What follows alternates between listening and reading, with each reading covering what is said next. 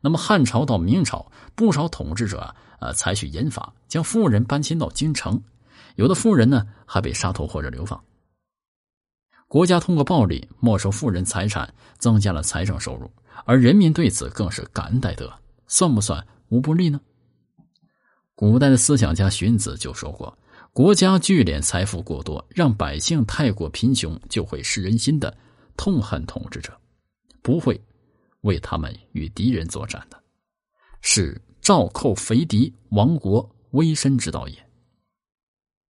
咱们记住啊，赵寇肥敌亡国，嗯，杀富济贫啊，不无道理啊。不管是国家还是土匪强盗，济贫是把富人的财产全分给穷人，还是拿出一点接济穷人，在中国人的心中啊，都是正义的。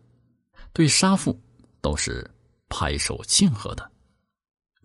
那么第二种解释，不富以其邻，把以啊作为这个因为解读。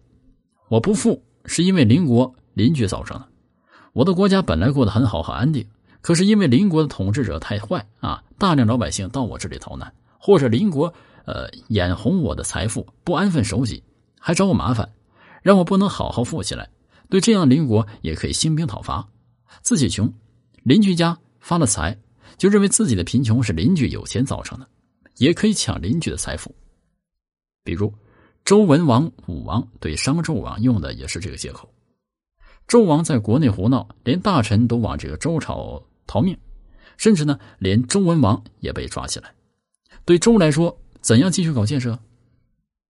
因而呢，列举了纣王的罪恶啊，举兵讨伐，不仅夺取了殷商的地盘，还获得。诛报安良的仁义之名，后世的帝王要征伐他国，都用此法，对内宣称对方如何的坏，影响我们发展啊！打仗是不得已，让人民感到我们不富，都是邻国的过错。只有消灭对方，我们才能够安心搞建设，人民才能够过幸福日子，然后发动战争。那么近代啊，现代的很多战争也是常用此法。同时呢，穷人闹革命啊，也常把这个治穷的目标对准富人，只要杀了灭了有钱人啊，富人就可以翻身做主人，变成了有钱人。